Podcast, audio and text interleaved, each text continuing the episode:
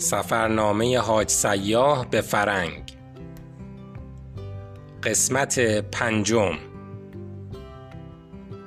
کاری از رادیو گردش تفلیس.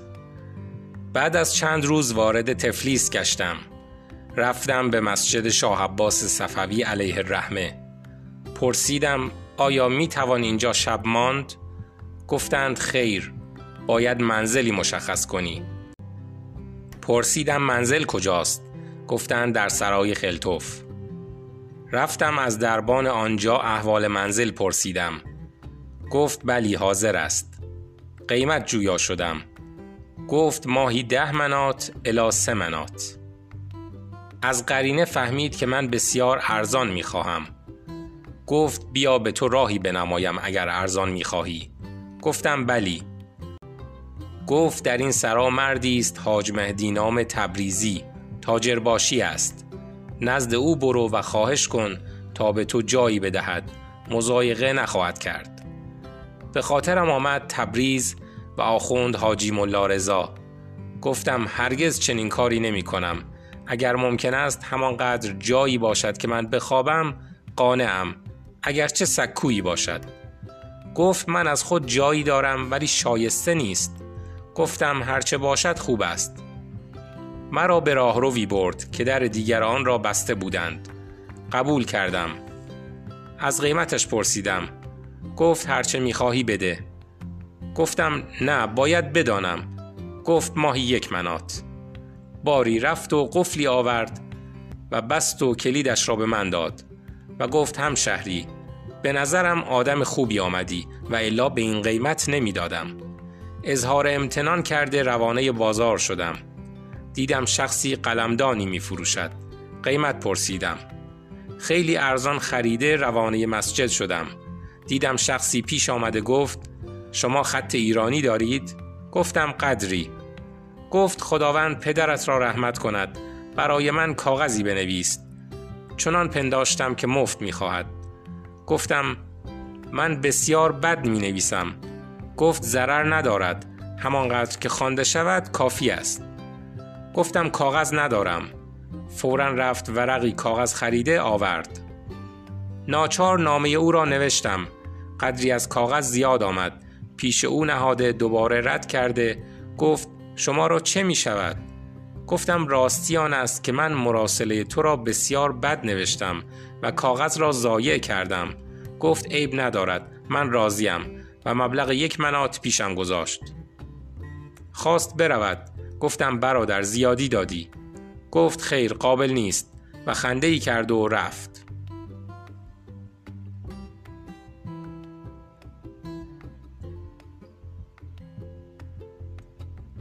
با خود گفتم بد راه معاشی نیست، از این راه می توان مالی تحصیل نمود. سه روز بر این منوال به مسجد می رفتم و برای عمله ها کاغذ می نوشتم و از ایشان علاوه بر حق و زحمه ترکی می آموختم و هر چند دوخته می شد به سرایدار می دادم. تا پنج منات به او داده بودم. چون از نادانی بسیار وحشت داشتم، اولا تعداد اعداد را و بعد قریب پانصد لغت ترکی آموختم. شبی دربان به منزلم آمد. دید که عبا را فرش و لحاف کرده بر خاک می خوابم و چراغ را بر پارچه آجری می چسبانم. گفت هم شهری، ظرف آبخوری داری؟ گفتم آنچه دارم مشهود است. زود برخاسته رفت تخته آورد که بر این تخت بخواب و شیشه آورد که در این آب بنوش. قدری نشست. دید من با این حالت مشغول به ضبط لغت ترکی هستم و فل جمله هم آموختم. تحسین کرد. پرسیدم زبان شما مشکل تر است یا ترکی؟ گفت ترکی. گفتم ارمنی بسیار آسان تر است از ترکی. من استاد ندارم و الا او را زودتر می آموختم. مثلا شما اعداد را از یکی تا ده بشمرید. گفت همان شب آنها را حفظ کردم در نهایت آسانی و خیلی به نظرم عجب آمد که او بی مضایقه آنها را به من آموخت و می آموزد. روز چهارشنبه باز برای تحصیل معاش روانه مسجد شدم. شخصی آمد و گفت شما را که اذن داده که اینجا کسب کنید؟ زود دکانت را برچین. فوراً به منزل معاودت نموده چند لغت دیگر از دربان پرسیدم. دیدم کتابچه‌ای به من داد، الفبا تا ارمنی نوشته. گفت این مشغولیت شما باشد و چند لغتی هم تلفظ نمود نوشتم و به درس الفبا مشغول گشته سه روز از دربان درس گرفتم. روز چهارم گفت مگر شما دیگر به مسجد نمی روید؟ گفتم خیر. سبب پرسید، تفصیل را گفتم. حیرت کرده گفت سبحان الله، چه ضرر داشت که این بیچاره مالی تحصیل می کرد و رفع احتیاجی به دیگران می گشت. گفتم تمام نعمت دنیا به تملق این مخلوق نمی ارزد. گفت کسی می خواهد درس فارسی بخواند، هرگاه اذن می دهید بیاید او به شما ارمنی و روسی درس بدهد و شما به او فارسی. گفتم بسیار خوب است. چون روز دیگر رسید دیدم جوان نیک منظری آمده خواست الفبا بگوید. دید که من می دانم. اتصالات را درس داد و رفت.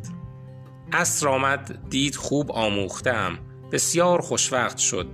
درسی دیگر گفت و خواهش کرد که مرا به منزل خود ببرد. قبول نکردم و گفتم چون کرایه سه ماهه این حجره را داده ام شایسته نیست. گفت آخر بد جایی است. گفتم ملک من نیست، اجاره است. سکوت نموده رفت و چون آن مردم بسیار پاکیزه و نظافت طلب بودند همه هفته کنار رودخانه رفته ملبوسم را شسته و خشکانیده پوشیده مراجعت می کردم. چندی بدین منوال گذشت. در این مدت قدری ترکی آموختم زبانی و فل جمله از درس کتابی ارمنی هم خوانده بودم و می نوشتم. این جوان از خوشحالی به هر جا که می رسید تعریف از من می کرد و شهرت داد که از عجایب آن که جوانی به سن بیست و سه سالگی بدون خرجی و اسباب تحصیل زبان آموخته و در نهایت فلاکت گذران می کند و اصلاً اعتنا به احدی ندارد و من نمی توانم قدری خواندن بیاموزم با وجود هر گونه اسباب. روزی با خود فکر کردم که با این فلاکت و این زحمت آخر چه خواهی شد؟ این زحمت تا به کی؟ باز به خاطرم گذشت که در طلب علم مردن خیلی بهتر است از زندگی به جهالت و تحصیل با اسباب هم چندان هنر نیست. با این حال تحصیل علم تعریف دارد. با این خیالات دلگرم گشته مشغول بودم. فل جمله زبان آموختم و آن بیچاره هنوز در ترکیب حروف مقید بود ولی همه روزه می آمد درس مرا می گفت و خودش هم بعد از ضبط درسی دوباره درس می گرفت تا آن جزئی وجه خرج شد. اما شبها از شدت سرخک که جانوری است کوچک مانند قمل خوابم نمی برد و در همه حال شوق گویان به تحصیل اشتغال داشتم تا آنکه دیدم زیاد از نیم کپک ندارم و از لوازم مایحتاج جز چند جزو کتاب درس و آن تخت دربان و شیشه آبخوری و آن کهنه قلمدان و ملبوس تن هیچ موجود نیست. باز گفتم تا شام خدا کریم است و به همان شوق مشغول به تحصیل بودم تا شب شد و چیزی نرسید. بیپولی و گرسنگی. با خود گفتم سهل است، تمام عمر به وقت خوردی، یک روز هم نخورده باش. آن شب هم بدان خیال به تحصیل اشتغال داشتم تا صبح شد. باز همان جوان آمد، درس مرا گفت و عذر از درس خود خواست که فردا میخوانم و رفت. ظهر رسید و چیزی یافت نشد. باز همان شاگرد آمد و گفت من فرصتی یافتم که به شما درس بگویم و خود هم بخوانم. درس گفت، خودش هم مختصری از اتصالات خواند و رفت. باز من با کمال شوق مشغول به خواندن شدم. نزدیک غروب دربان آمد و گفت من شما را پریشان می‌بینم. گفتم خیر، پریشان نیستم. گفت اگر دردی داری بگو. گفتم درد خود را می‌دانم، چاره‌اش غذا نخوردن امشب است. گفت مختارید، من در خدمت به قدر امکان حاضرم و رفت. دیدم بسیار گرسنه‌ام به حدی که به تکلم قادر نیستم. به خیال افتادم که نزد بعضی از آشنایان بروم. باز پشیمان شدم. دیدم مردن بهتر است از التجا به خلق بردن. باز با خود گفتم حفظ بدن واجب است، چاره‌ای باید کرد. باز به دلم گذشت که روزی دهنده می‌بیند که دو گرسنه و به چه حالتی. ناچار به همان وضع راضی شده و خود را مشغول به کتاب داشتم. باز به خیالم رسید که تو نزدیک به مردنی و می‌خواهی چیز بیاموزی؟ دوباره به دلم گذشت که مردن خیلی بهتر از نادانی و تملق به این مردم بردن است. راضی به رضای دوست می باید بود. شخص طالب را از این گونه صدمات در راه است. باز قلب خود را قوت داده کتاب تصریف را پیش کشیده و مشغول شدم. آن شب به هر طرف که خواستم بخوابم صدمه بود مگر به رو، و تمام شب را به خیال بودم که چه وقت می میرم. گاهی یقین می کردم که مردم. باز پشت دست را به دندان می گرفتم، چون درد می گرفت می دانستم که نمردم. با این عوالم شب را به روز برده خیال کردم که اطبا می گویند شخص زیاد از هشتاد ساعت طاقت گرسنگی ندارد و من الان چهل و دو ساعت است هیچ نخوردم. باز به دلم آمد که بیابان نیست که شخص بتواند به گیاه زیست کند و حفظ بدن لازم بل واجب است. باید نزد حضرت رب العزت مقصر نبود. باز خیال کردم که هر کسی که از این عالم می رود فردای قیامت در نامه اعمالش جرائمش نگاشته است. چه ضرر دارد در نامه من نوشته باشد که این بنده نخواست التجا جز به در خانه خالق خود برد و شکایت به مخلوق کند، لحاظا به درود زندگی نمود. باز به دلم آمد که بروم عملگی کنم. با هزار مشقت برخواسته رفتم در صف کارگران که شاید به زحمت بازو نانی تحصیل کنم، ولی بسیار متأثر بودم که چرا حرفه‌ای ندارم. تا اینکه طالبان کارگران آمدند، همه گفتند که تو با این حال ناخوش چرا آمده ای؟ برو بعد از سلامت مزاج بیا. مأیوسانه برگشتم. به خاطرم آمد که نیم کپک دارم. رفتم پس کوچه‌ای که کسی نباشد، شاید لقمه نانی بخرم. دکان نانوایی را مطمع نظر آورده در کمال احتیاط از خجلت مردم نزد استاد خباز رفته گفتم نیم کپک نان بده. گفت این وجه نان نمی شود.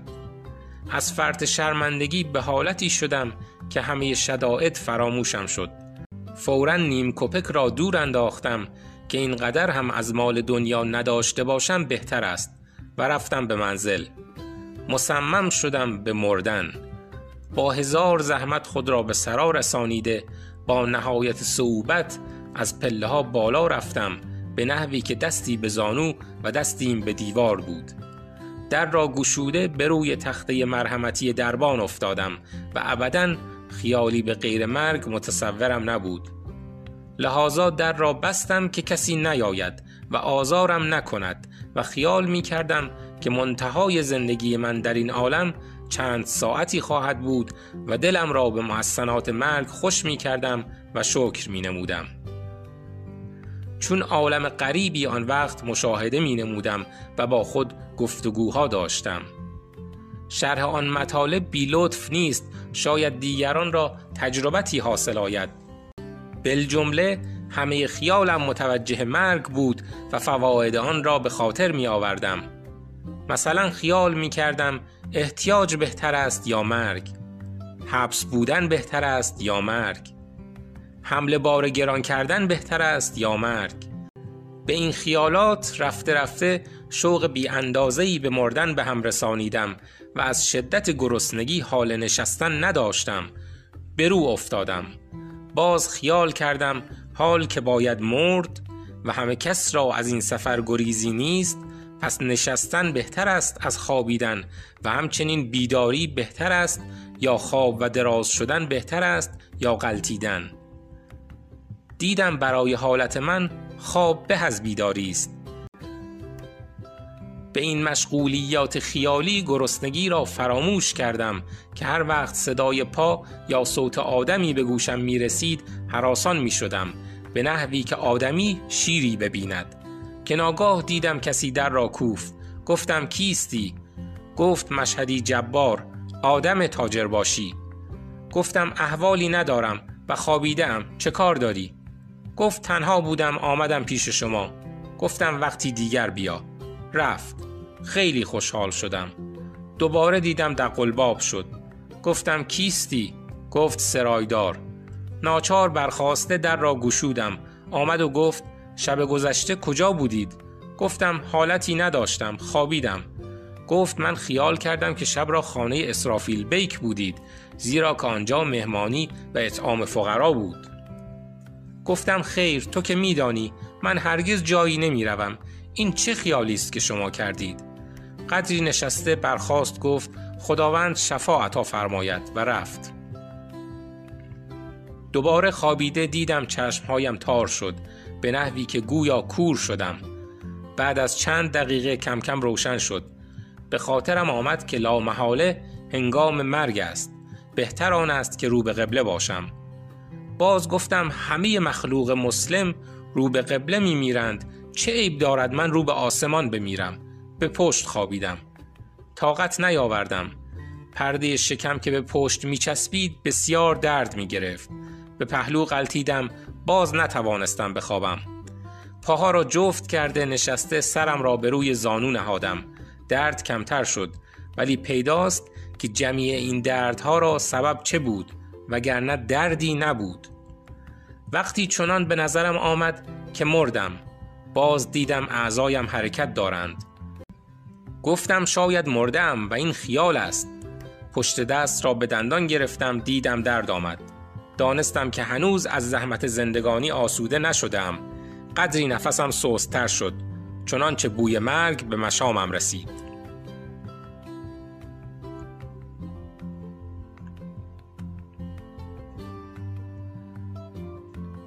اوایل این حالت ساعت می شمردم. آن وقت نفس شمار شدم. دیدم زحمت کشیدن هر نفس کمتر از زحمت ساعت اول این حالت نیست. در این حال دربان آمد و گفت امروز شما را بسیار زرد دیدم. می ترسم در این ولایت غربت مریض شوی. خوب است معالجه شود. گفتم اکنون خوابم می آید. متوقعم مرا به حال خود بگذاری، چون شب درست نخوابیدم. از آن جمله است. باز رفت. تخمینا دو ساعت دیگر آسوده بودم و با خدای خود مناجات می کردم و عرض می نمودم تو می دانی که جز درگاه تو دری نشناختم و سراپا تسلیمم، بدون خوف جهنم و طمع بهشت. اینک به مرگ راضیم که مبادا شکایت از تو به مخلوق کنم، که ناگاه در را کوفتند. با حالتی که تقریری نیست گفتم کیستی؟ گفت فلان را می خواهم و نام مرا برد. گفتم اینجا نیست. رفت و برگشت. دیدم با دربان با هم آمدند. مرا نشان داده گفت شما را جایی طلبیدند. گفتم من حالت ندارم. بسیار اصرار کرده گفت شخص بزرگی شما را خواسته، خواهش دارم که بروید. دیدم این دربان بیچاره کمال انسانیت را نموده و نمی توان عذر خواست. قبول کردم، ولی قوه رفتن نداشتم و با خود می گفتم چه می شد که مرا به حالت خود می گذاشتند که می مردم و آسوده می شدم. به هر حال دست به دیوار گرفته با صدمه بسیار لنگان لنگان روانه شدم. دیدم نمی توانم بروم. به دربان گفتم برادر حالت ندارم، مرا بگذار، شاید فردا حالتی به هم رسانم. گفت نمی شود، راه دور نیست، برو و زود مراجعت نما. آن وقت هر قدر می‌خواهی بخواب. باری به زحمات بسیار رفتم تا رسیدم به خانه آن شخص. گفت لمحه‌ای صبر کنید، من الان می‌آیم. رفت و برگشت. گفت برویم دیوان خانه. با کمال مشقت می‌رفتم و با خود می‌گفتم سبحان الله، نمی‌گذارند به درد خود بمیرم. مرد ارمنی با من چه کار دارد؟ آهسته آهسته رفتم تا به دیوان خانه رسیدیم. او قبل از من داخل شد و در را نگه داشت و گفت بفرمایید. داخل شدم. پس از ورود به مجلس از فرط خجلت به حال آمدم. دستها را از آستین عبا کهنه بیرون آوردم که لباسم نمودار نشود.